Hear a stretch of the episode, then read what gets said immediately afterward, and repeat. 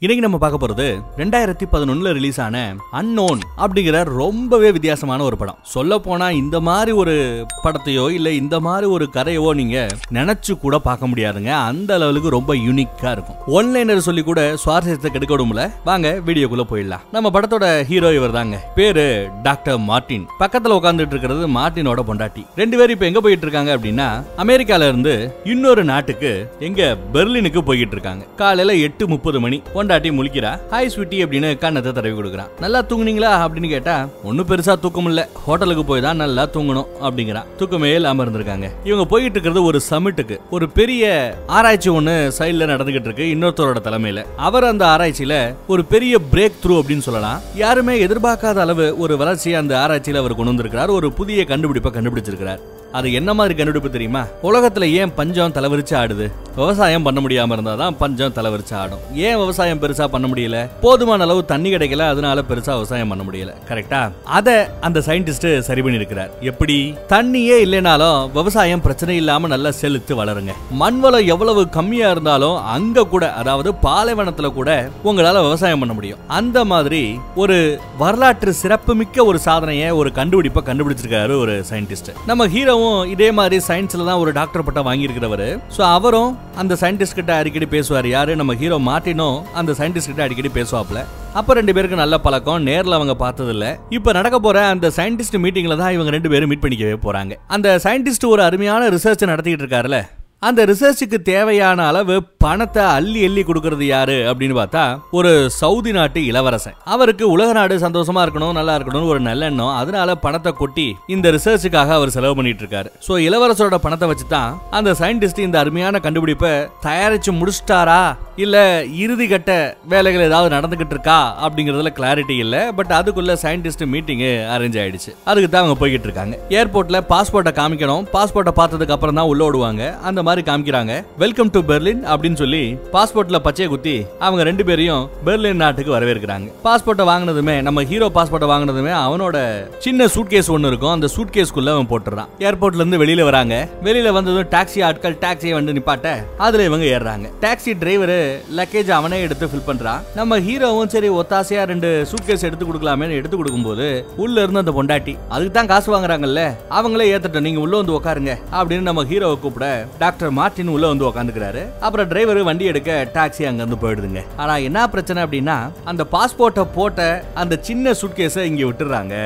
அத அந்த taxi driver மறந்துட்டான் ஏத்துறதுக்கு. அடுத்த ஒரு ரெண்டு மூணு நாளைக்கு நம்ம ஹீரோக்கும் தனியா பிளான்ஸ் இருக்கும். இந்த பொண்டாட்டிக்கும் தனியா பிளான்ஸ் இருக்கும். சோ ஆளாளுக்கு என்னென்ன டேட்ல எங்கெங்க மீட்டிங் அப்படிங்கறதெல்லாம் ரெண்டு பேருக்குமே தெரியும். ஒருத்தரோட அப்பாயின்மெண்ட் இன்னொருத்தவங்களுக்கும் தெரியும். அதை பற்றிலாம் டிஸ்கஸ் பண்ணிட்டே போறாங்க. போற வழியில பொண்டாட்டி தூங்கிட அழகா முத்தம் கொடுத்து பொண்டாட்டியை வரவேற்கிறான். நல்லா தூங்க வைக்கிறான் ஒரு வழியா டாக்ஸி இங்க வந்து நிக்குதுங்க. ஹோட்டல் வாசல்ல வந்து நிக்குது. அது ஒரு ஃபைவ் ஸ்டார் ஹோட்டல் ஏற்கனவே கிட்டத்தட்ட பத்து நாளைக்கு முன்னாடியே ஆன்லைன்லயே புக் பண்ணி வச்சிருந்திருக்காப்ல நம்ம ஹீரோ சரி நீ உள்ள போய் செக் இன் பண்ணிக்கிட்டு நான் லக்கேஜ் எல்லாம் எடுத்துட்டு வரேன் அப்படின்னு பொண்டாட்டிய முன்னாடி அனுப்பிச்சிட்டு வெளியில அவர் அந்த லக்கேஜ் எல்லாம் இறக்கி வச்சுக்கிட்டு இருப்பார். அப்பதான் அவர் நோட் பண்றாரு ஆஹா அந்த சின்ன பொட்டியை விட்டுட்டு வந்துட்டோமே.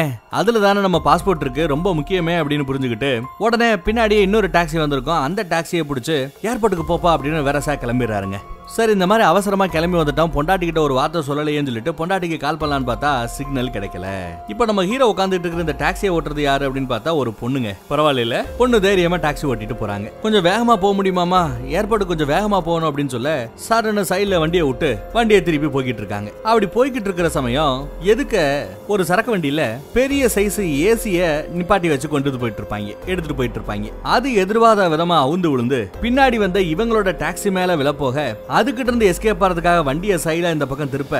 எதுக்கு ஒரு டூ வீலர் வர? அவனை இடிச்சிடக்கூடாதுன்னு சொல்லிட்டு மறுபடியும் லெஃப்ட் சைடில் ஒரு திருப்பு திருப்ப பாலத்தை இடிச்சுக்கிட்டு அப்படியே ஆத்துக்குள்ள காரு போய் விழுது. அவ்வளவுதாங்க. சைடு கண்ணாடியில வேலை நங்குன்னு தலையில மோதி இருப்பான். உள்ள விழுந்த கொஞ்ச நேரத்திலேயே அங்கிருந்த ஒரு சுத்தியில வச்சு கண்ணாடியை உடைச்சு டிரைவர் அம்மா வெளியில வந்துருது. ஆனா நம்ம டாக்டர் மார்டின் வெளியில வரல. என்னடா அப்படின்னா அவர் மயங்கி தண்ணிக்குள்ளேயே கிடக்காப்ல சோ மறுபடியும் காரோட பின்னாடி ஜன்னலை உடைச்சிட்டு உள்ள இருக்கிற டாக்டர் மார்டின் எப்படியோ காப்பாத்தி வெளியில தூக்கிட்டு வந்தாச்சு. ஆனா என்ன கிட்டத்தட்ட ஏழு எட்டு நிமிஷம் தண்ணிக்குள்ளேயே மூச்சு இல்லாம கிடந்திருக்காருங்க பாவம். டிரைவரமா தான் நான் பேசுறது கேக்குதா? கேக்குதா? அப்படின்னு கத்திக்கிட்டு இருப்பா. வெளியில வந்ததுக்கு அப்புறமே அதுக்குள்ள ஏற்கனவே ஆக்சிடென்ட பார்த்தவங்க ஆம்புலன்ஸுக்கெல்லாம் கால் பண்ணிருப்பாங்க ஆம்புலன்ஸ்காரங்க கிட்ட ஷாக் கொடுக்குற மிஷின் எல்லாம் இருக்கும். அதை வச்சு ஷாக் கொடுத்து ஹீரோவை காப்பாத்திடுறாங்க. அதாவது இதய துடிப்பை திரும்ப கொண்டு வந்துடுறாங்க. ஆனா பிரச்சனை எங்கன்னா பயபுள்ள கோமாக்கு போயிட்டாப்லங்க. சில நாட்களாவே அவர் கோமால தான் கிடந்திருக்காரு. கோமால இருந்து முழிக்கிறாரு. பார்த்தா எதுக்கு ஒரு நசமா. டாக்டர் அவர் கண்ண முழிச்சிட்டாரு. கோமால இருந்து வெளியில வந்துட்டாரு அப்படின்னு சொல்லி டாக்டரை கூட்டு வந்து நசமா நிக்க வச்சு பேசிட்டு இருக்கு. டாக்டர் செக் பண்ணி பார்த்துட்டு இந்த மாதிரி நீங்க கோமால இருந்தீங்க. உங்க பேர் உங்களுக்கு ஞாபகம் இருக்கா அப்படின்னு கேட்க டாக்டர் மார்டின் அப்படின்னு பேரை கரெக்டா சொல்லிடுறாரு. இருக்கா இங்க வந்திருக்கிறீங்க? எந்த நாட்டை சேர்ந்தவங்க கேட்க அமெரிக்கா. என் பொண்டாட்டியோட இங்க நான் வந்திருந்தேன். இங்க ஒரு சயின்டிஸ்டோட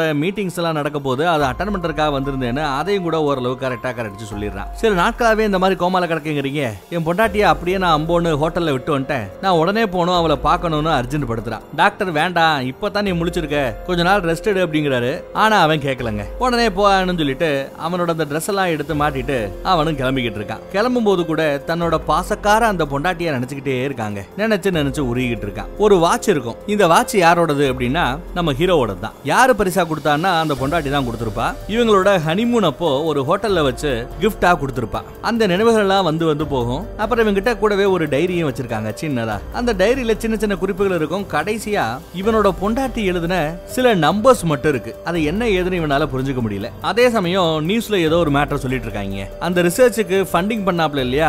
சவுதி இளவரசர். அவர் இந்த மீட்டிங்க்கு வராரா? அதை பத்தி தான் நியூஸ்ல ஓடிக்கிட்டு இருக்கு. இவனும் என் பொண்டாட்டிய பார்க்கணும்னு சொல்லிட்டு கிளம்பி போக ஆரம்பிச்சிட்டான். டாக்டரும் சரி இவன் நிக்க மாட்டான புரிஞ்சுக்கிட்டு தன்னோட விசிட்டிங் கார்டை கொடுத்து இன்கேஸ் ஏதாவது பிரச்சனைனா எனக்கு கால் பண்ணு.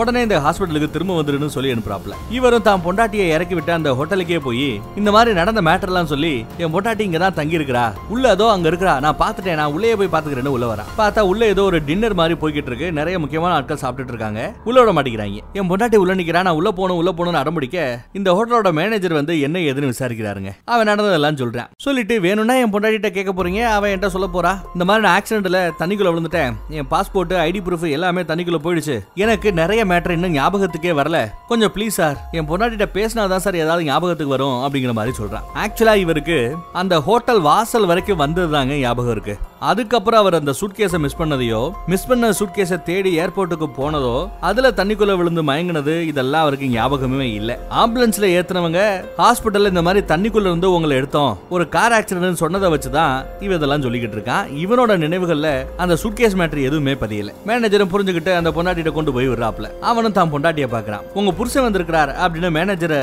இவனை உள்ள விட அவன் ஆட்டுக்கு கட்டிப்பிடிக்க பக்கத்துல வர ஒரு நிமிஷம் யாரியா நீ? அப்படின்னு பொண்டாட்டி கேக்குறாங்க. அவ்வளவுதான். இவனுக்கு ஒரு மாதிரி ஆயிடுது. என்ன யாரியா நீ? நான் தான் டாக்டர் மார்ட்டின் உன் புருஷன் அப்படின்னு இல்ல இல்ல இது ஏதோ கன்ஃபியூஷனா இருக்கு. நீ யாருன்னு எனக்கு தெரியாது.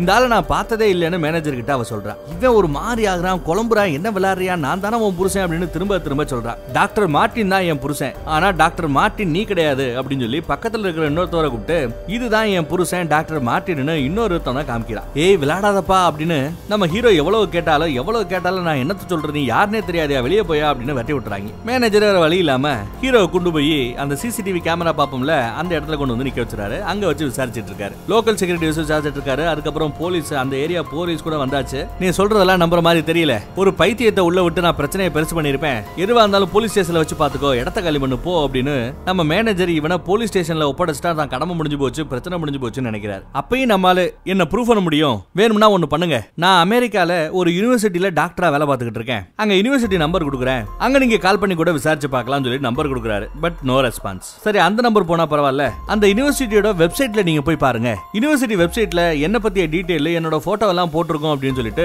ப்ரௌஸ் பண்ணி பார்க்க சொல்றாரு. இவர் வேலை பார்த்த அந்த யூனிவர்சிட்டியோட பேரை சர்ச் பண்ணி பார்த்தா அதில் டாக்டர் மார்டின் ஒரு ஆளோட ஃபோட்டோ வருது. ஆனால் நம்ம ஹீரோவோட ஃபோட்டோ வரலங்க. அதுக்கு பதிலாக அந்த இன்னொரு புருஷன் வந்திருக்கான் பார்த்தீங்களா அவனோட ஃபோட்டோ வருது. அதை பார்த்தது இவருக்கு செம்ம குழப்பங்க. ஒருவேளை தனக்கு தலையில் அடிபட்டதுனால தான் அப்படி ஆயிடுச்சோ அப்படின்னு யோசிக்கிறான். அப்புறம் இந்த மாதிரி விபத்து தான் காரணமா இருக்கும். டாக்டர் கூட சொன்னாரு நீ இந்த மாதிரி டிஸ்சார்ஜ் ஆகி போகக்கூடாதுன்னு அவர் பேச்சை கேட்காம வந்துட்டேன். வேணும்னா இந்த பாருங்க விசிட்டிங் கார்டு பாருங்க. Please if you don't mind அந்த ஹாஸ்பிட்டலே என்ன விடுறீங்களா? அப்படின்னு கெஞ்சி கேட்டுக்க போலீஸ் ஸ்டேஷனுக்கு அனுப்பாம ஒரு டாக்ஸியை பிடிச்சு இந்த விசிட்டிங் கார்டை கொடுத்து இந்த அட்ரஸுக்கு இவரை கொண்டு போய் விடுங்கன்னு சொல்லிட்டு ஹாஸ்பிட்டலுக்கு அனுப்பி வைக்கிறாரு மேனேஜர் கொஞ்சம் தூரம் போனதுமே டிரைவர் கிட்ட காசை கொடுத்து வண்டி நிப்பாட்ட சொல்லிட்டு டப் பண்ணி இவர் இறங்கிறாருங்க. இறங்கி ஜன்னல் வழியா பாக்குறாரு. உள்ள தான் பொண்டாட்டி கூட இன்னொருத்தவன் தான் பேரை சொல்லி வாழ்ந்துகிட்டு இருக்கானேன்னு பார்த்து கோவம் இருக்கு இருந்து என்ன பண்ண முடியும்? எதுவும் பண்ண முடியாது. நைட் ஆகுது குளிருது எங்கேயாவது போய் தூங்கணும். ஒரு ஹோட்டல்ல தங்கலாமேன்னு போறான். பாஸ்போர்ட் இல்லாம தங்க வைக்க முடியாது. போலீஸ் எல்லாம் கெடுபடியா இருக்குன்னு சொல்லிட்டு அந்த அம்மா முடியாதுன்னு சொல்லிடுது. சார் என்ன போன் போடுறாங்க. யாருக்கு ஃபோனை போடுறாங்கன்னா இவனுக்கு மேல உயரதிகாரி ஒருத்தரோட ஒரு நம்பர் இருக்கும். அந்த உயரதிகாரிக்கு ஃபோனை போட்டு இந்த மாதிரி நான் பிரச்சனையில மாட்டிக்கிட்டேன்.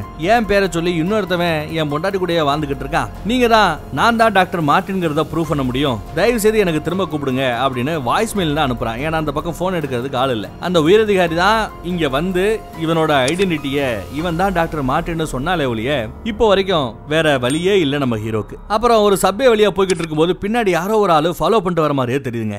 குடுகுடுன்னு ஓடி போய் லாஸ்ட் மினிட்ல ஒரு ட்ரெயின்ல ஏறி எஸ்கேப் ஆயிடுவாப்ல. வந்தவன் ட்ரெயின்ல ஏற முடியாது. ஜஸ்ட் மிஸ்ல எஸ்கேப் யாரு பின்னாடி வெட்டிட்டு வந்ததுன்னு தெரியல. அவருக்கு ஞாபகத்துல இருக்கிற சின்ன சின்ன விஷயங்களை மட்டும் அவர் ஒரு அந்த டைரியில குறிப்பா எழுதிக்கிறாரு. அடுத்து ஏதோ ஒரு ஸ்டேஷன்ல இறங்கி அங்க இந்த டெலிபோன் டைரக்டரி இருக்கும்ல அதை எடுத்து பாக்குறாரு அவருக்கு ஒரு மேட்டர் ஞாபகம் இருக்கு. அந்த டாக்ஸில ஒண்ணுல ஏறினார்ல அந்த டாக்ஸி ஆக்சிடென்ட் ஆச்சுல அந்த டாக்ஸி கம்பெனி பேரு அவருக்கு லைட்டா ஞாபகம் வர டெலிபோன் டைரக்டரியில அந்த டாக்ஸி கம்பெனியோட நம்பரை கண்டுபிடிச்சு போன் பண்ணி அட்ரஸ் கண்டுபிடிச்சு அங்கேயே போய் இந்த மாதிரி அந்த பொண்ணு பத்தி சொல்லி அந்த ஆக்சிடென்ட் பத்தி சொல்லி அந்த பொண்ணை நான் நன்றி சொல்லணும் தேங்க்ஸ் சொல்லணும் அந்த பொண்ணை கூப்பிடுங்க அப்படின்னு கூப்பிடுறாரு. அதுக்கு இந்த டாக்ஸி கம்பெனியோட முதலாளி காட்டு கத்து கத்துறாங்க.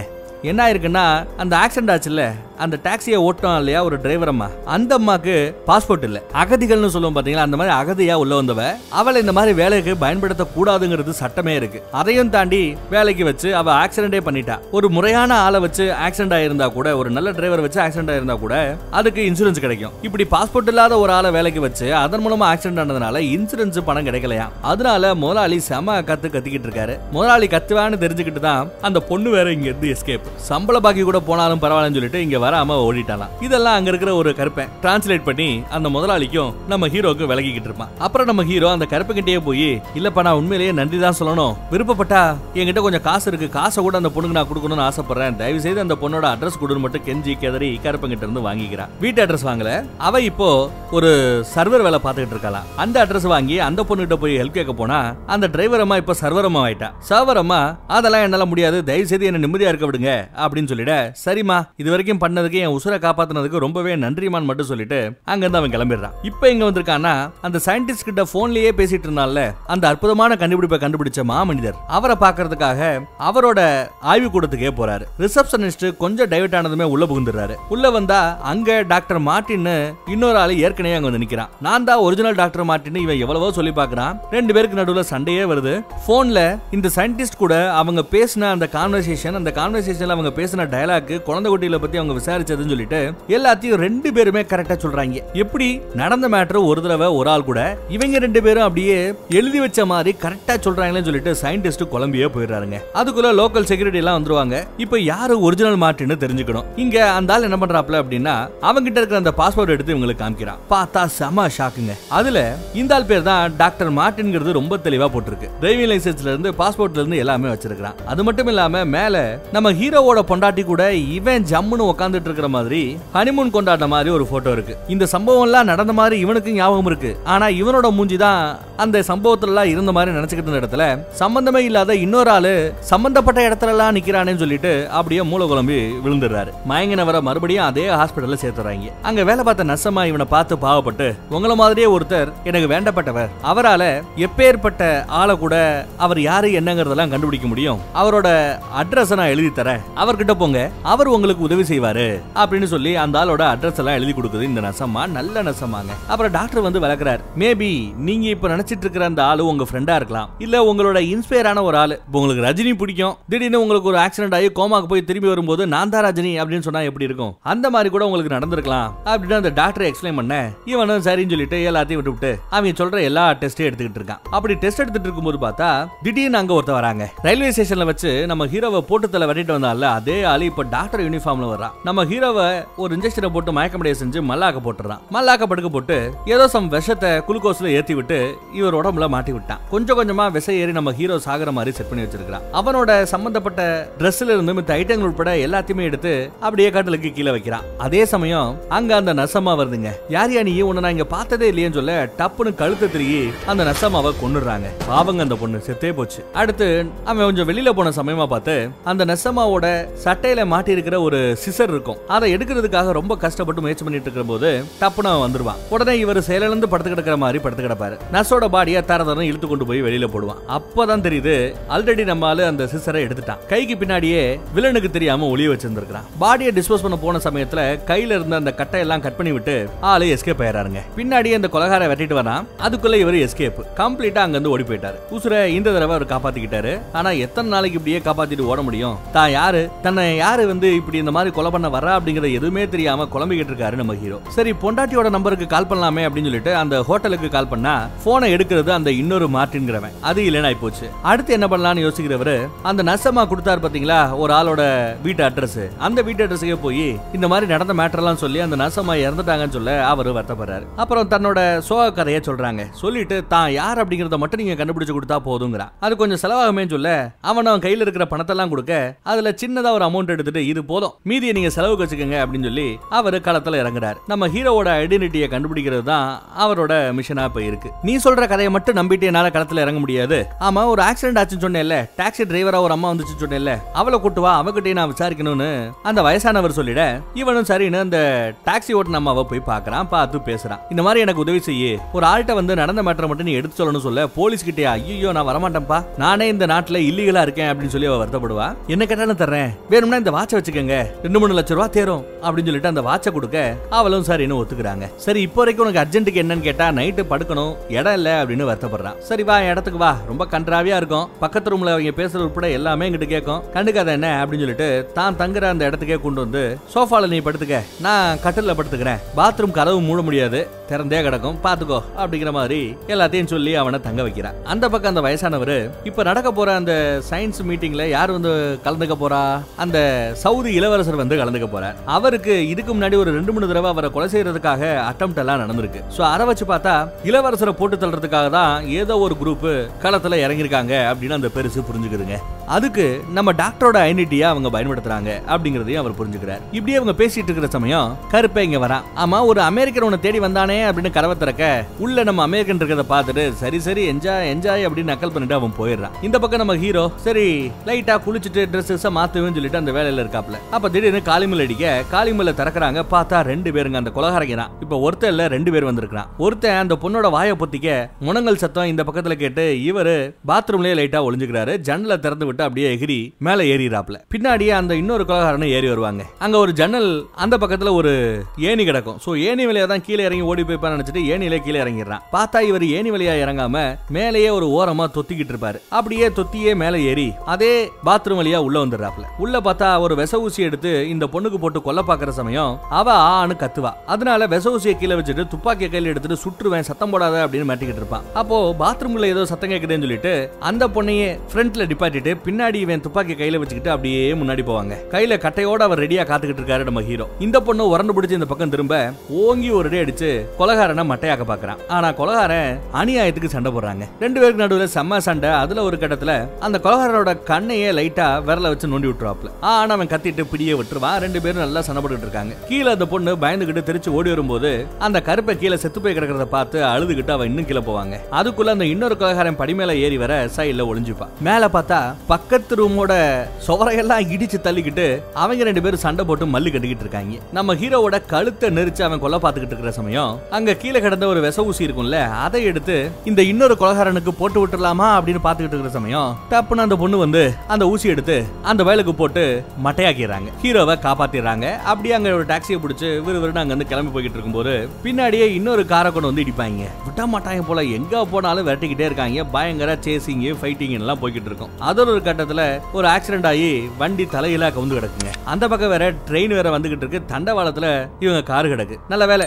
ட்ரெயின் இடிக்கிறதுக்குள்ள உள்ள இருந்தவங்க ரெண்டு பேரும் எஸ்கேப் ஆகி பக்கத்துல ஒரு பப்பு இருக்கும். அதுக்குள்ள போய் ஒளிஞ்சுக்கிறாங்க. அங்க வச்சு இவ காட்டு கத்து கத்துறாங்க. என்னமோ பெருசா நடக்குது. நீ ஏதோ சாதாரண விஷயம் அப்படின்னு சொல்லி ஒரு வாட்சை கொடுத்துட்டு என்ன தேவையில்லாம உள்ள இழுத்து விட்டுட்ட அப்படின்னு சொல்லி அவ ஓனும் ஒப்பாரி வச்சுட்டு திட்டிட்டு அன்பியா அந்த பக்கம் போயிடுறா. இந்த பக்கம் நம்ம ஹீரோ என்ன பண்றான்னா அந்த சின்ன டைரியில பின்னாடி ஏதோ நம்பர் எழுதி இருந்ததுல அது அந்த பொண்டாட்டி எதுக்காக எழுதியிருக்கிறா? ஒருவேளை அது கோடா இருக்குமோ அப்படின்னு யோசிச்சு அந்த டைரியில செக் பண்ணி பாக்குறான் பார்த்தா அங்க மூணு விதமான நம்பர் எழுதியிருக்கும். மொதல் நம்பர் அந்த டைரியில இருக்கக்கூடிய பேஜோட நம்பர் ரெண்டாவது நம்பர் அந்த பேஜ்ல இருக்கக்கூடிய பேரா. மொதல் பேரா ரெண்டாவது பேரா மூணாவது பேரான்னு போட்டிருப்போம் இல்லையா? அந்த பேராவோட நம்பர் எத்தனாவது பேரா அப்படின்னு எழுதியிருக்கும் போல. அதுக்கப்புறம் ஒரு நம்பர் எழுதியிருக்கும் இல்லையா? அது அந்த பேரால இருக்கிற இத்தனாவது லைன்ல இருக்கிற வார்த்தை அப்படின்னு குறிக்கக்கூடிய ஒரு நம்பர் இப்படி கண்டுபிடிச்சு அந்த வார்த்தைகள் எல்லாத்தையும் ரவுண்ட் பண்ணி வைக்கிறான். இந்த ரவுண்ட் பண்ண வார்த்தைகள் எல்லாம் என்ன அப்படின்னா சில தாவரங்களோட சயின்டிபிக் பேருங்க. மேபி இது பாஸ்வேர்டா கூட இருக்கலாம். அந்த மாதிரி வேர்ட்ஸை மட்டும் இவன் நோட் பண்ணி வச்சுக்கிறாப்ல அதே சமயம் இந்த பொண்ணு அந்த பப்ல வந்த சில பேர்கிட்ட பணத்தை ஆட்டையை போட்டு அவங்க ட்ரெஸ் ஆட்டையை போட்டு அதை நம்ம ஹீரோட்ட கொடுத்து பணிக்கு நல்லா இருக்கும் போட்டுக்கோன்னு போட்டுட்டு அந்த வயசானவரை போய் பார்த்து நடந்த மேட்டர் எல்லாத்தையும் எடுத்து சொல்றாங்க. சரி நான் என்ன ஏதுன்னு விசாரிக்கிறேன்னு அந்த பெருசா அங்க இருந்து கிளம்பிடுறாருங்க. தான் பொண்டாட்டியோட அப்பாயின்மெண்ட் என்ன ஏதுங்கிறது இவனுக்கு ஞாபகம் இருக்கு. ஒரு அப்பாயின்மெண்ட் மட்டும். சோ அவ எங்க இருப்பா அப்படிங்கறத நல்லா தெரிஞ்சுக்கிட்டு அங்க இவன் போறான். அதே சமயம் அந்த இன்னொரு டாக்டர் மாட்டின்னு வேற ஒரு மீட்டிங்ல இருப்பாப்ல அவனை ஃபாலோ பண்றதுக்காக அந்த டிரைவர் பொண்ண அவன் ஃபிக்ஸ் பண்ணிட்டு இந்த பக்கம் தான் பொண்டாட்டியை ஃபாலோ பண்ணிட்டே போவாங்க. கூட அந்த கொலகாரையும் ஒன்று ரெண்டு பேரும் அங்கிட்டு கிட்டு திரிவாங்க. அவங்க எல்லாம் பார்க்காத சமயமா பார்த்து பொண்டாட்டியை பார்த்து பேச ஆரம்பிப்பான். டப்புன்னு அந்த பொண்ணு கிஸ் பண்ணிட்டு எல்லாம் அப்புறம் சொல்றேன். நீ ஏர்போர்ட்ல இருந்து வரும்போது ஒரு சூட் கேஸை மிஸ் பண்ணிட்டேன் அந்த சூட் கேஸை போய் பாரு உனக்கு எல்லாம் தெரியும். போ அப்படின்னு சொல்லிட்டு வெட்டி விட்டுறான். இவங்க ரெண்டு பேரும் கிஸ் பண்ணிக்கிறத அந்த பக்கம் அந்த டிரைவர் பொண்ணு பார்ப்பாங்க. எப்படி அவ இங்க வந்தா? அப்படின்னா புருஷங்காரனும் அங்க மீட்டிங்கை முடிச்சுட்டு இங்க வந்திருப்பான். பின்னாடியே ஃபாலோ பண்ணி அவளும் வந்திருப்பா. புருஷங்காரன் வந்தாச்சு ஆட்கள் வந்தாச்சு. ஏழாயிரம் அந்த பொண்டாட்டியை பிடிச்சி இழுத்துட்டு போறாங்க. இந்த பக்கம் யார் கையிலயும் மாட்டாம நம்ம ஹீரோ எஸ்கேப் ஆயாச்சு. நடந்த மேட்டர் அந்த பொண்ணுட்டு சொல்லி ஏர்போர்ட்டுக்கு போய் அந்த சூட்கேஸ்ல என்ன இருக்குன்னு பாக்கணும்னு விரசா கிளம்புறான் அதே சமயம் அந்த பக்கம் நம்ம பெருசு இருக்காப்ல இல்ல அவர் யாரோ ஒரு ஆள் கிட்ட ஹெல்ப் கேட்டிருப்பாப்ல. ஒரு சிசிடிவி கேமராவோட எடுக்கப்பட்ட ஒரு போட்டோவை அவர் கேட்டிருப்பாரு. ஒண்ணு இல்ல எவ்வளவு பெரிய ஆளா இருந்தாலும் ஏர்போர்ட்டை தாண்டி தானே இந்த நாட்டுக்குள்ள வந்திருக்க முடியும். ஏர்போர்ட்ல பாஸ்போர்ட்டை செக் பண்ணும்போது போட்டோ எடுத்திருப்பாங்கல்ல அந்த போட்டோல இவன் விழுந்திருப்பான்ல அப்படிங்கறத கரெக்டா யோசிச்சு ஒரு பெரிய கைகிட்ட ஹெல்ப் கேட்க அவரும் அந்த போட்டோவை அமைச்சிருக்கிறாரு. சிசிடிவி கேமரால ஏர்போர்ட்ல எடுத்த அந்த போட்டோங்க அதுல புருஷனும் பொண்டாட்டியும் ஒன்னா வந்திருக்கிறது தெல்ல தெளிவா தெரியுதுங்க. பிரச்சனை ரொம்ப பெருசுங்கிறத இந்த பெருசும் புரிஞ்சுக்கிறாரு. அதே சமயம் இவருக்கு போன் அடிக்குது. லேண்ட்லைன் போன் அடிக்குது. பெருசு அட்டன் பண்ணா அந்த பக்கத்துல நம்ம ஹீரோவோட உயரதிகாரி பேசுறாப்ல. இந்த மாதிரி டாக்டர் மார்டின் கிட்ட இருந்து ரெண்டு மூணு கால் வந்திருந்தது. என்ன அங்க பெர்லினுக்கு வர சொல்லி போன் எடுக்காம விட்டுட்டேன். நீங்களும் எனக்கு கால் பண்ணிருந்தீங்களே யாரு என்னன்னு விசாரிச்சா இந்த மாதிரி டாக்டர் மார்ட்டினோட ஃப்ரெண்டு தான் நானு. ஒரு பெரிய சிக்கலு. அவரோட அடையாளமே தெரியாம அவர் முழிச்சுக்கிட்டு இருக்காரு. நீங்க வந்தா நல்லா இருக்கும் அப்படின்னு கூப்பிட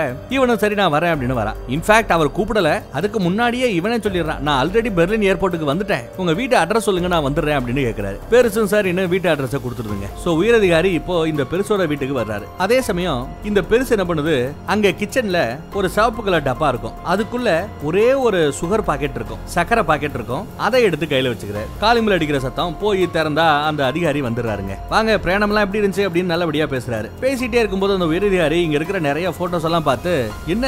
ராணுவத்துல எல்லாம் வேலை பாத்தீங்களா அப்படின்னு கேட்க ஆமா ஆமா ஜெர்மன்ல ராணுவ தளபதியாவே நான் இருந்தேன். சீக்ரெட் ஏஜென்சியவே நான் நடத்திக்கிட்டு இருந்தேன் அப்படின்னு எல்லாம் பேசிட்டு இருக்கான். நல்ல வேலை. டாக்டர் மார்ட்டினுக்கு உங்களை மாதிரி ஒரு ஆளு ஹெல்ப்புக்கு கிடைச்சது எவ்வளவு சந்தோஷமான விஷயங்கிற மாதிரி அந்த உயரதிகாரி பேசிட்டு இருக்காரு. இந்த பக்கம் இந்த பெருசு ஜாலியா டீ போட்டுட்டு அப்படியே பேச ஆரம்பிக்கிறீங்க. பேச ஆரம்பிக்கும் போது யோ நிப்பாட்டியா? நீ தான் அந்த டாக்டர் மார்ட்டின் கொல்ல வந்திருக்கிறவங்கிறது எனக்கு தெரியும். அந்த சவுதி பிரின்ஸை போட்டு தள்ளுறதுக்காக நீங்க களத்துல இறங்கியிருக்கீங்க. அதுக்கு இந்த டாக்டரோட ஐடென்டிட்டியை பயன்படுத்துறீங்கிறது உட்பட எனக்கு தெரியும். அப்படின்னு ஹாயா பேசிட்டு சுகர் எடுத்து டீல மிக்ஸ் பண்றாரு. எல்லாமே தெரிஞ்சு போச்சா? தெரிஞ்சு ஏன் இங்க இருக்கீங்க? ஓடி ஒளியலாமே அப்படின்னு கேட்க ஓடி ஒளியறதா? உங்ககிட்ட இருந்தா நீங்க எப்பேற்பட்ட ஆட்கள்னு எனக்கு தெரியும். கிட்டத்தட்ட 50 வருஷத்துக்கு மேல உங்க இயக்கம் இயங்கிக்கிட்டு இருக்குன்றது தெரியும். நீங்க ஒரு பயங்கரமான கூலிப்படை அப்படிங்கிறது தெரியும். காசு கொடுத்து எப்பேற்பட்ட ஆளை கொல்ல சொன்னாலும் உங்களால கொல்ல முடியுங்கிறது எனக்கு தெரியும். அப்பேற்பட்ட ஒரு இயக்கத்தை எதிர்த்து தனி ஒருவனா என்னால என்ன செய்ய முடியும்? அதுக்கு தான் உங்ககிட்ட போராட வேண்டாம் அப்படின்னு முடிவு பண்ணிட்டதா சொல்லி அந்த டீயை குடிக்க ஆரம்பிக்கிறார். குடிச்ச கொஞ்ச நேரத்திலேயே ஒரு மாதிரி ஆகுதுங்க உடம்பெல்லாம் அப்படியே தூக்கி தூக்கி போடுது. கொஞ்ச நேரத்திலேயே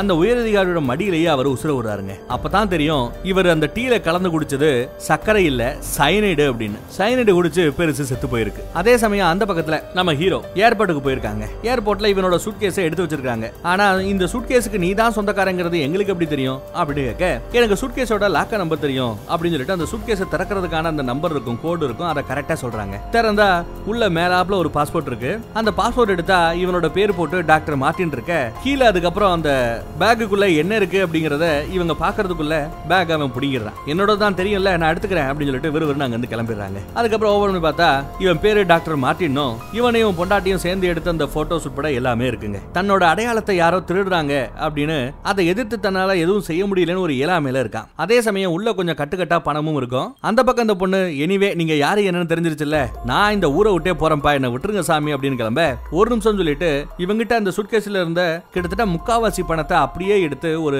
புக்குக்குள்ள வச்சு இந்த பொண்ணுகிட்ட கொடுக்குறான். ஏதோ என்னால முடிஞ்சது. இந்த அம்மா அப்படின்னு கொடுக்க அந்த பொண்ணு வேண்டாம்னு சொல்ல அதையும் தாண்டி நீ இதை எடுத்துக்கணும் வச்சுக்கணும் சொல்லிட்டு வம்படியா கொடுக்குறாங்க. நிறைய பணத்தை வந்ததும் அந்த பொண்ணு எதுக்கு இந்த வாட்ச்னு அந்த வாட்சை திரும்பி கொடுத்துறா உங்க பொண்டாட்டி உங்களுக்காக ஆசை ஆசையா வாங்கி கொடுத்தது. நீங்களே வச்சுக்கோங்கன்னு கொடுத்துட்டு அவ கிளம்பி போயிடுறா. அதே சமயம் பின்னாடி அந்த உயரதிகாரி இங்க வராருங்க. இந்த இடத்துல இருப்பேன் வாங்கன்னு அவர் சொல்லி இருக்கிற இவரும் வெயிட் பண்ணிட்டு இருக்க அந்த உயரதிகாரி வராரு. வந்து ரெண்டு பேரும் நல்லபடியா பேசிட்டு இருக்காங்க. ரெண்டு தடவை எனக்கு கால் பண்ணிய மறந்துட்டியா? சரி வா போலாம் வேற இடத்துல வச்சு பேசலாம்னு சொல்லிட்டு ஒரு வேனுக்குள்ள நம்ம ஹீரோவை ஏத்துவாங்க. அதே சமயம் இந்த பக்கம் அந்த பொண்ணு ஒரு டாக்ஸிக்காக வெயிட் பண்ணிட்டு இருப்பா. பார்த்தா திடீர்னு ஒரு கொலகாரம் வந்து நம்ம ஹீரோக்கு ஒரு மயக்க ஊசியை போட்டு அப்படியே வண்டிக்குள்ள ஏத்துறாங்க கடத்திட்டு போறாங்க. ஆகா ஹீரோ மறுபடியும் பிரச்சனைல மாட்டிக்கிட்டான்னு புரிஞ்சுக்கிட்டு இங்க அந்த டாக்ஸி டிரைவரை வெளியில இருக்கிற அந்த சூட்கேஸை கொஞ்சம் எடுத்து டிக்கில போடுமா அப்படின்னு சொல்ல அந்தாலும் சூட்கேஸ் எடுக்க போற சமயம் அவனோட காரையே அவனுக்கே தெரியாம ஆட்டையை போட்டு டாக்ஸி எடுத்துட்டு இவ பின்னாடியே ஃபாலோ பண்ணிட்டே போறா. பார்த்தா இவங்க எங்கேயோ ஒரு இடத்துல ஆள் அரவமே இல்லாத ஒரு கார் பார்க்கிங் ஏரியால போய் நின்னு எல்லாரும் பேசிட்டு இருக்காங்க. யோ உயரதிகாரி நான் தாயா டாக்டர் மாட்டின்னு இருக்கியா என்ன கடத்திட்டு வந்திருக்கிற? நாம போய் அவன் நான் இங்க அப்பமியா வாயா அப்படி இப்படின்னு பேசிட்டு இருக்க. யோ நிறுத்தியா? சும்மா சும்மா நான் தான் மாட்டின் மாட்டின் கத்திக்கிட்டு இருக்கேன்னு உயரதிகாரி டென்ஷன் ஆகி கத்துறாருங்க. டாக்டர் மாட்டின்னு ஒரு உண்மையான ஆளே இங்க கிடையாதுயா? நீயும் போலி அங்க நடிச்சுக்கிட்டு இருக்கானே அவனும் போலின்னு ஒரு பெரிய குண்டை தூக்கி போடுறாரு. இது ரெண்டு பேருமே போலியா? அப்ப டாக்டர் மாட்டின் டாக்டர் மார்ட்டின்ங்கிறது ஒரு கற்பனை கதாபாத்திரம். சும்மா செயற்கையா நாங்க உருவாக்குனது. அந்த யூனிவர்சிட்டி வெப்சைட் அங்க வேலை பார்க்குற மாதிரி இவன் ஒரு சயின்டிஸ்ட் மாதிரி அதே மாதிரி இன்னொரு சயின்டிஸ்ட் கிட்ட இவனை பேச வைக்கிற மாதிரின்னு நடந்த எல்லாமே போலித்தனம். இதெல்லாம் எதுக்காக அப்படின்னா சவுதி இளவரசர் பிரின்ஸ் இருக்காரு இல்லையா? அவரை போட்டு தள்ளுறதுக்காக இவங்க பிளான் பண்ணியிருக்கானுங்க. அந்த கூலிப்படை ஒரு பயங்கரமான இயக்கம் இருக்கு அப்படின்னு சொன்னவங்க இல்லையா? அந்த இயக்கத்துல இருக்கிற ஒரு ஆள் தான் நம்ம ஹீரோ எஸ் நம்ம ஹீரோவும் இந்த மாதிரி ஒரு கொலகார கூட்டத்தை சேர்ந்தவன் தாங்க இல்ல ஹனிமூன்ல நாங்க போட்டோ எல்லாம் எடுத்தமே அவன் சொல்ல டே அந்த போட்டோ எடுத்தது நான் தாண்டா அப்படின்னு சொல்ல பிளாஷ்பேக் இப்பதாங்க அவருக்கு கொஞ்சம் கொஞ்சமா ஞாபகம் வருது. நம்ம ஹீரோ வச்சு போட்டோ எடுத்து வச்சதுக்கு அப்புறம் ஒருவேளை நம்ம ஹீரோவால அன்னைக்கு டேட் டேட்டுக்கு மிஷனுக்கு வர முடியல. பிளான் சேஞ்ச் ஆயிருச்சுன்னா பிளான் பின்னு ஒன்னு வச்சுப்பாங்கல்ல. அந்த மாதிரி இன்னொரு கொலகாரனை இன்னொரு டாக்டர் மார்டின்ங்கிற மாதிரி செட் பண்ணி அதே இடத்துல வச்சு மறுபடியும் போட்டோ எடுக்கிறாங்க. இவங்க ரெண்டு பேரும் புருஷன் முஞ்சாதி கிடையாது. ஏன்னா அந்த பொண்ணு ஒரு கொலகாரி. அந்த இயக்கத்தை சேர்ந்தவன் கூலிப்படையை சேர்ந்தவன். இப்படி எல்லாத்தையும் சொல்லி இப்ப யாரு இளவு ஏதாவது தலையில ஏறுதா? ஏறி தொலையாது. ஏகப்பட்ட விஷயத்த ஆல்ரெடி கெடுத்து வச்சிருக்கிற. இதெல்லாம் நாங்க சரி பண்ணணும். நீ சம்பந்தப்பட்ட நிறைய பேரை இன்னும் போட்டு தள்ள வேண்டியிருக்கு. சாட்சிகள் எல்லாத்தையும் கிளியர் பண்ண வேண்டியிருக்கு. ஏன்டா இப்படி படுத்துற? கிறிஸ்துமஸ் அதுமா வீட்டுல நிம்மதியா பொண்டாட்டி பிள்ளைகளோட இருக்கலாம்னு பார்த்தா விடுறியா?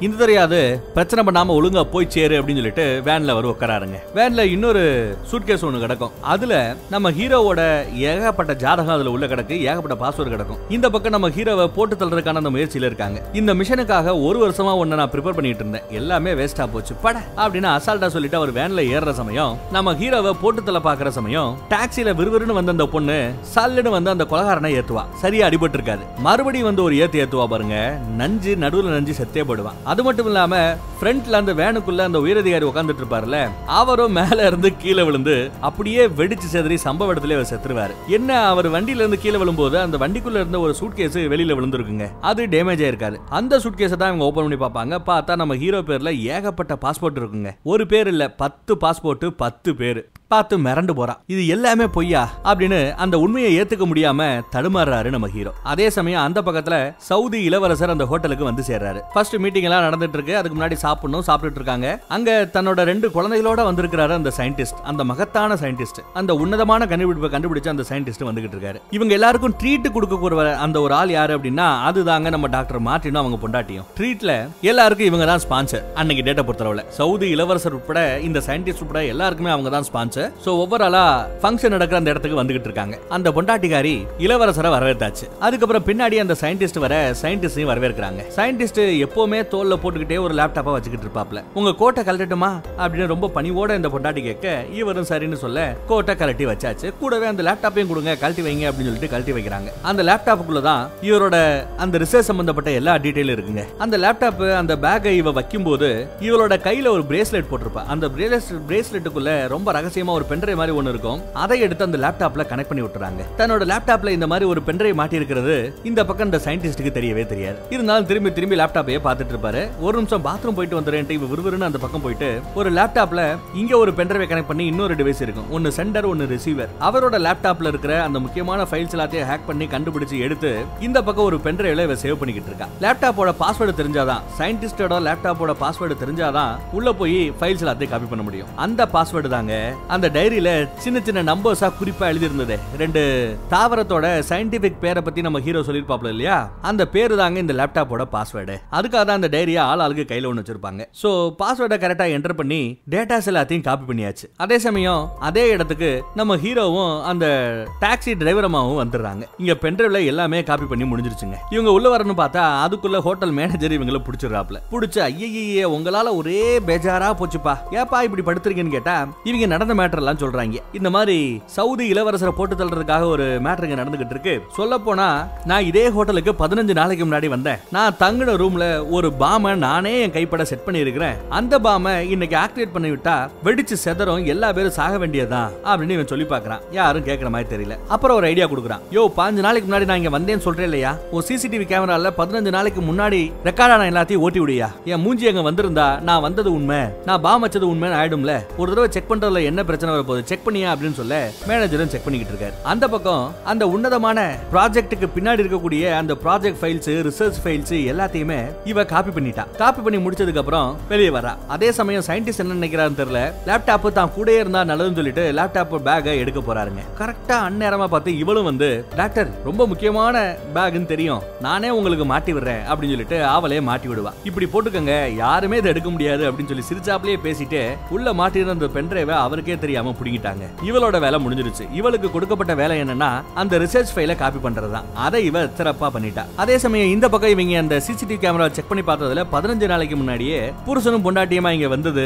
எல்லாமே நீட்டா ரெக்கார்டா இருக்குங்க அதை பார்த்தது மேனேஜர் புரிஞ்சுக்கிறாரு ஆஹா இதெல்லாம் உண்மைதான் போல. பாம் வச்சிருக்காங்க போல. இளவரசரை கொல்ல போறாங்க போலன்னு புரிஞ்சுக்கிட்டு அலார் அடிக்க விட்டுறாங்க. அலார் அடிச்சதுமே இளவரசரை காப்பாத்தி கூட்டு போறாங்க சுத்தி இருந்த செக்யூரிட்டி ஆட்கள். சயின்டிஸ்டும் தன்னோட பொண்ணுங்களை கூட்டிட்டு வரசா இருந்து வெளியில போறாருங்க. அப்பாடா நல்ல வேலை எல்லாரும் போறாங்க. காப்பாத்தியாச்சுன்னு நினைச்சா அதுக்குள்ள இந்த இன்னொரு டாக்டர் மார்ட்டின் இருக்கான்ல அவனும் இந்த பொண்டாட்டி என்ன பேசிக்கிறாங்கன்னா பாதி வேலை தான் முடிஞ்சிருக்கு மீதி வேலை பாக்கி இருக்கு. நாம அந்த டார்கெட்டை கொன்னே ஆகணும். நீ போய் அந்த டார்கெட்டை கொல்லு. அப்படின்னு சொல்லிட்டு இவ வெரசா மேல போறா. நீ எங்க போற அப்படின்னு கேட்டா ஐயோ கொஞ்ச நேரத்துக்கு முன்னாடி நானு பென்ட்ரைவ்ல எல்லாம் காப்பி ஆயிடுச்சுன்னு சொல்லிட்டு அஞ்சு நிமிஷத்துல வெடிக்கிற மாதிரி பாம்ப செட் பண்ணி வச்சிருக்கிறேன். இப்போ நான் பாம்பு போய் ஆஃப் பண்ணிட்டு வரேன். பாம்பு வெடிச்சு இப்ப என்ன பிரயோஜனம்? இலவசம் தான் அங்க இல்லையே. தேவையில்லாம வெடிச்சு அதுக்கு பின்னாடி நான் இருக்கேன்னு என் மூஞ்சி வெளியில வரதா இதெல்லாம் தேவையா? அதனால நான் போய் பாம்பை ஆஃப் பண்றேன். நீ போய் டார்கெட்டை கொன்னுட்டு வா அப்படின்னு சொல்லிட்டு அவ போறாங்க. அப்பதான் இந்த பக்கம் நம்ம ஹீரோக்கு ஒரு முக்கியமான மேட்டரே விளங்குது. சயின்டிஸ்ட் தன்னோட பொண்ணுங்களோட வரதை பார்த்து தான் தான் பொண்டாட்டி நம்பர்ஸ்ல குறியீடா எழுதின அந்த ரெண்டு தாவரத்தோட சயின்டிபிக் நேம் வந்து ஏதோ ஒரு பாஸ்வேர்டா இருக்குன்னு நம்ம யோசிச்சோமே.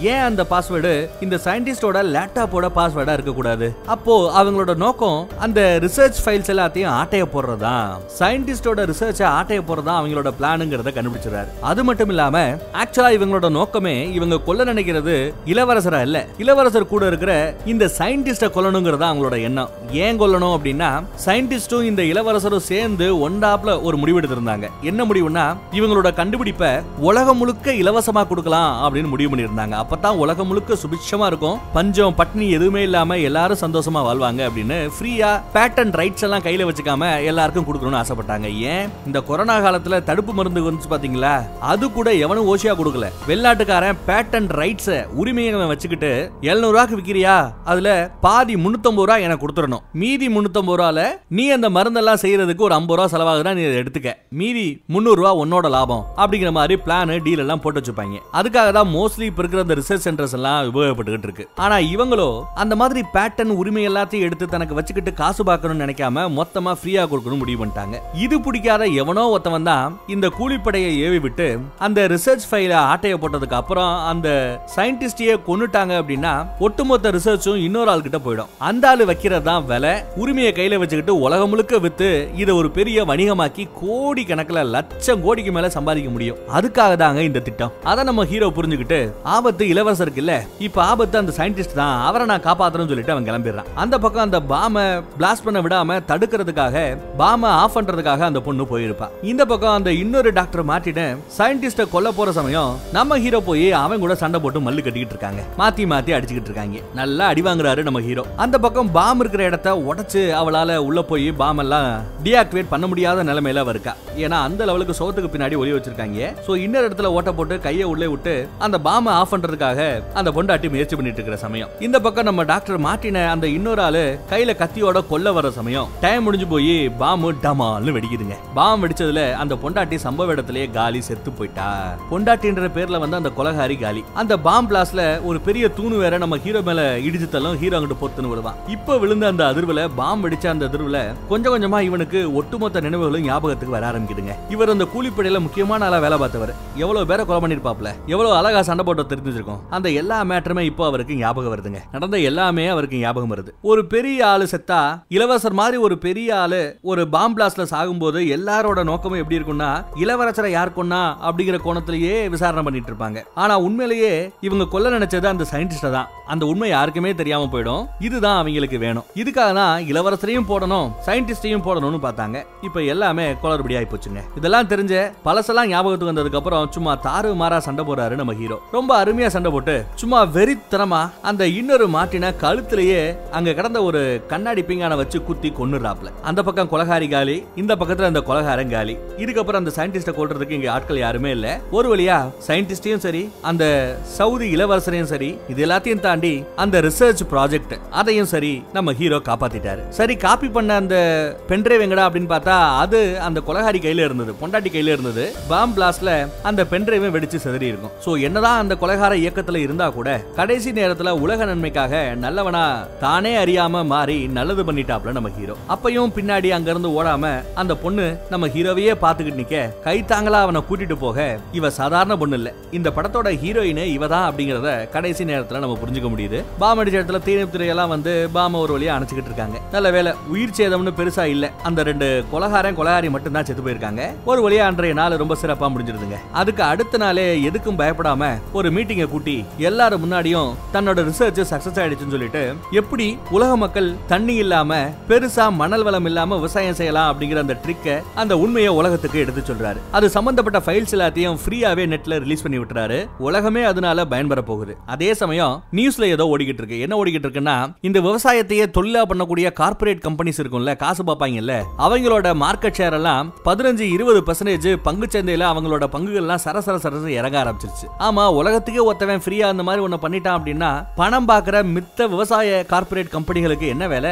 அதுக்கெல்லாம் அப்படியே மூச்சை முடிச்ச கட்டிக்கிட்டு போக வேண்டியதுதான். இப்ப தெரியுதா? உண்மையிலேயே யார் இந்த வேலையை பண்ணிருப்பா அப்படின்னு? இதெல்லாம் நடக்கும் தெரிஞ்சுதான் விவசாயத்துல காசு பார்க்கணும்னு நினைக்கல கார்பரேட் கம்பெனிங்க கூலிப்படையை ஏவி விட்டு இவங்களை கொல்ல பார்த்துருக்கு. நல்ல வேலை. நம்ம ஹீரோவோட புண்ணியத்தினால நமக்கும் சரி நாட்டுக்கும் சரி நல்லது நடந்திருக்கு. இவங்களும் அங்க இருந்து கிளம்பி அமெரிக்காக்கே திரும்பி போற மாதிரி காமிக்கிறாங்க. கூட அந்த டாக்ஸி பொண்ணை நம்ம ஹீரோயினை அவரே கூட்டு போய்கிட்டு இருக்காப்ல நல்லபடியா வாழ்ந்தா சரி தான் வேற ஒரு நல்ல படத்துல மறுபடியும் சந்திப்போம். தேங்க்யூ